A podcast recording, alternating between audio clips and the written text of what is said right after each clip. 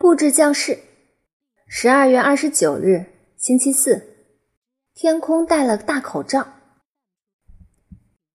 一连几天都是雾霾天，可我呢还是很兴奋，因为明天要开新年联欢会了。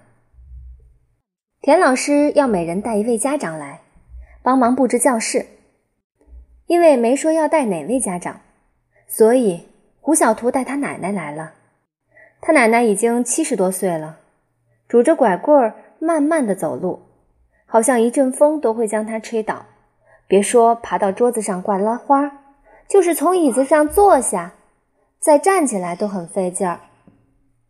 田老师一直陪着胡小图的奶奶，请他坐，给他倒水。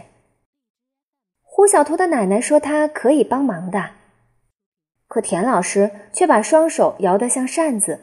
一个劲儿地说：“不行。”我带来的是爸爸，爸爸负责布置黑板，在上面画的很漂亮、很漂亮的画。我也想试试，可是刚画了几下就被爸爸赶跑了，还说我添乱。家长们一边干活一边高兴的聊天，好像要开联欢会的是他们，没我们什么事儿似的，真没意思。金刚要求在桌上摆放糖果、花生、瓜子什么的，田老师同意了。这活儿看起来很容易，我和胡小头也抢着去做。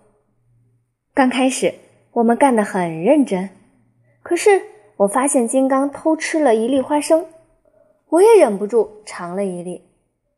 一回头，我发现胡小图嘴里填满了糖。